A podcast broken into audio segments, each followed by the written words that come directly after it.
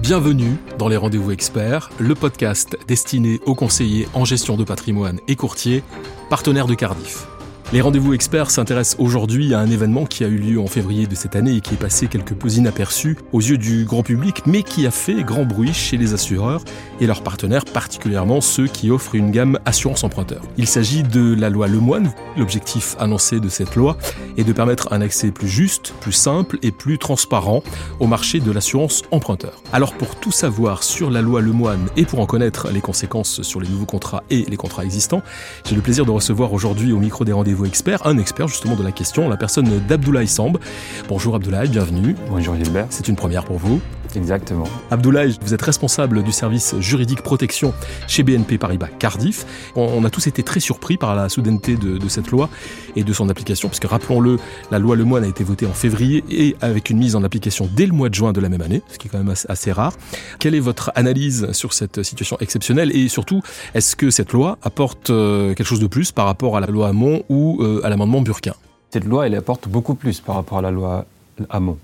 Si on remonte un petit peu à la loi Lagarde, par exemple, qui est venue consacrer à l'époque la possibilité de faire la délégation d'assurance, donc ça veut dire de prendre une assurance emprunteur différente de l'assurance groupe poussée par la banque, on a eu la loi Hamon qui est venue permettre aux clients dans les 12 premiers mois de la souscription de l'assurance de pouvoir la résilier pour prendre un nouveau contrat d'assurance chez un autre assureur.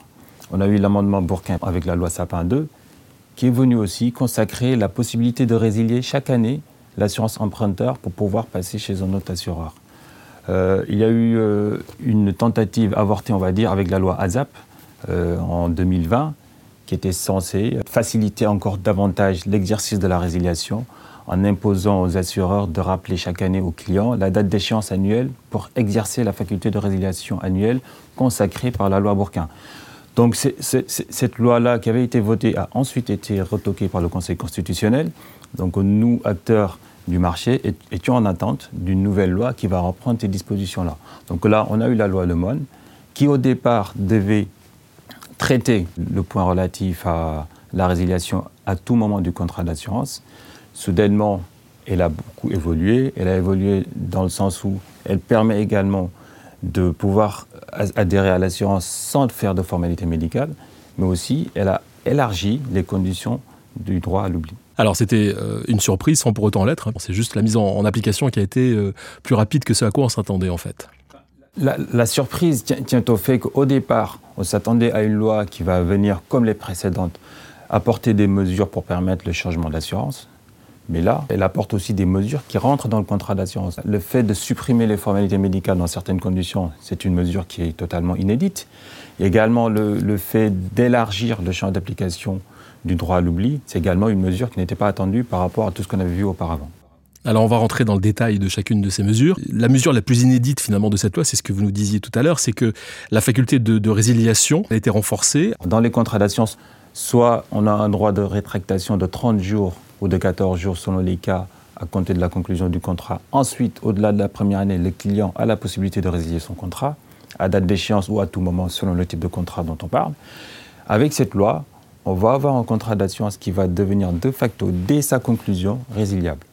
Donc ça veut dire que le client qui souscrit demain un contrat d'assurance emprunteur peut résilier ce contrat-là dans les jours qui suivent, dans les mois qui suivent, voire dans les années qui suivent. Donc pour le coup, c'est une mesure qui est totalement inédite sur le marché de l'assurance. Passons maintenant à la mesure phare. Euh, il s'agit de la suppression des formalités médicales. Vous l'aviez également euh, évoqué tout à l'heure en introduction de ce podcast. Pour les contrats d'assurance qui couvrent des crédits d'un montant de 200 000 euros et pour lesquels l'échéance de remboursement arrive avant le 60e anniversaire de l'emprunteur, l'assureur n'a plus le droit voilà, de poser des questions relatives à l'état de santé du client ou de recueillir des informations médicales le concernant. Les avancées médicales ont des incidences certaines sur les contrats garantis emprunteurs et parmi ces incidences, Abdoulaye, il y a le fameux droit à l'oubli. Alors euh, comment fonctionne le droit à l'oubli dans euh, cette nouvelle loi Lemoine? Pour commencer, qu'est-ce que le droit à l'oubli? Donc le droit à l'oubli, c'est un droit qui est donné au client de ne pas déclarer de pathologie cancéreuse, donc avant la loi Le euh, si le protocole thérapeutique s'est terminé depuis un certain délai. Donc 5 ans si la, pathologie a été diagnostiquée avant ses 21 ans, ou 10 ans si la pathologie a été diagnostiquée après ses 21 ans. Avec la loi Le il n'y a plus qu'un seul délai de 5 ans qui est, appliqué. Donc ça veut dire que cinq ans après, donc la fin du, traitement, on ne pourra plus, le client ne devra plus donner d'informations médicales relatives à cet état-là à son assureur. Donc ça, c'est une mesure qui, pour le coup, est une vraie avancée dans l'intérêt des clients. Il y a également un autre point. Jusque-là, le droit à l'oubli concernait les pathologies cancéreuses. Avec les avancées médicales qui, euh, ont eu lieu, l'hépatite C a été intégrée.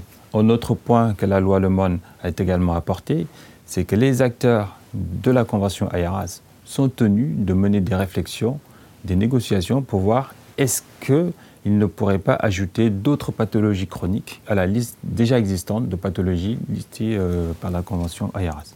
On vient de voir euh, trois points importants de cette euh, loi Lemoine, c'est-à-dire la faculté de résiliation, c'est-à-dire la suppression euh, des formalités médicales, et on vient de terminer sur ce droit à l'oubli qui a été élargi à d'autres pathologies.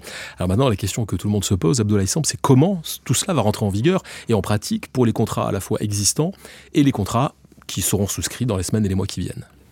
On peut d'ores et déjà noter que pour le droit à l'oubli, les mesures relatives sont entrés en vigueur depuis le 1er mars 2022, au lendemain de la publication de la loi.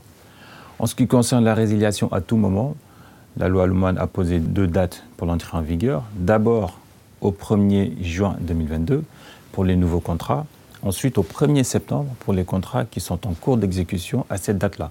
Donc ça veut dire qu'au 1er septembre, sur le marché français, tous les contrats d'assurance emprunteur pourront être résiliés à tout moment par les clients. Ensuite, en ce qui concerne la suppression des formalités médicales, là également, cette mesure va entrer en vigueur à partir du 1er juin 2022. Donc ça voudra dire également qu'à cette date, pour toutes les nouvelles adhésions à des contrats d'assurance emprunteur, si les conditions que, que j'ai citées sont réunies, il faudra que les clients adhèrent sans devoir répondre aux questionnaires de santé existants dans ces contrats-là. Voilà pour euh, les dates euh, d'entrée en vigueur de ces, différentes mesures. Maintenant, on va parler du champ d'application et euh, quels sont les contrats évidemment qui sont concernés par les mesures que nous venons d'évoquer de la loi Lemoine. En ce qui concerne la résiliation à tout moment du contrat d'assurance, celle-ci va s'appliquer au contrat d'assurance emprunteur souscrit par des consommateurs pour des crédits à usage d'habitation ou à usage mixte, habitation et professionnel. En ce qui concerne ensuite la suppression des formalités médicales, c'est le même champ d'application, à savoir les mêmes contrats d'assurance qui sont concernés. Il y a d'autres conditions qui sont posées par la loi dont j'ai parlé au départ, je vais les rappeler. La première, c'est le fait qu'il doit s'agir d'un prêt immobilier octroyé à un consommateur. Ensuite, la part assurée des encours de crédit ne doit pas dépasser 200 000 euros. Et le crédit concerné par le contrat d'assurance doit arriver à échéance avant le 60e anniversaire de l'assuré. Enfin, en ce qui concerne le droit à l'oubli, les conditions qui sont prévues, ce sont les conditions déjà initialement définies par la Convention AERAS. Donc sur la nature du prêt, ça va être les prêts à la conso, les prêts pro, mais également les prêts immobiliers. Ensuite, l'autre condition, c'est que l'échéance du contrat d'assurance emprunteur doit intervenir avant les 71 ans de l'emprunteur. Voilà, je pense qu'il y a encore beaucoup de choses à dire sur euh, la loi Lemoine. Merci en tout cas euh, d'être venu partager votre expertise avec nous, Abdoulaye Samb, et à très bientôt. Merci Gilbert et à bientôt. Et merci à vous d'avoir euh, suivi ce nouveau numéro des rendez-vous experts. Alors si vous avez aimé ce podcast, partagez-le, commentez-le et n'hésitez pas à nous faire part des sujets que vous aimeriez que nous abordions ensemble. Vous pouvez le réécouter sur les comptes Cardiff, YouTube, LinkedIn et Twitter et sur les plateformes Apple Podcast, Spotify et Ocha.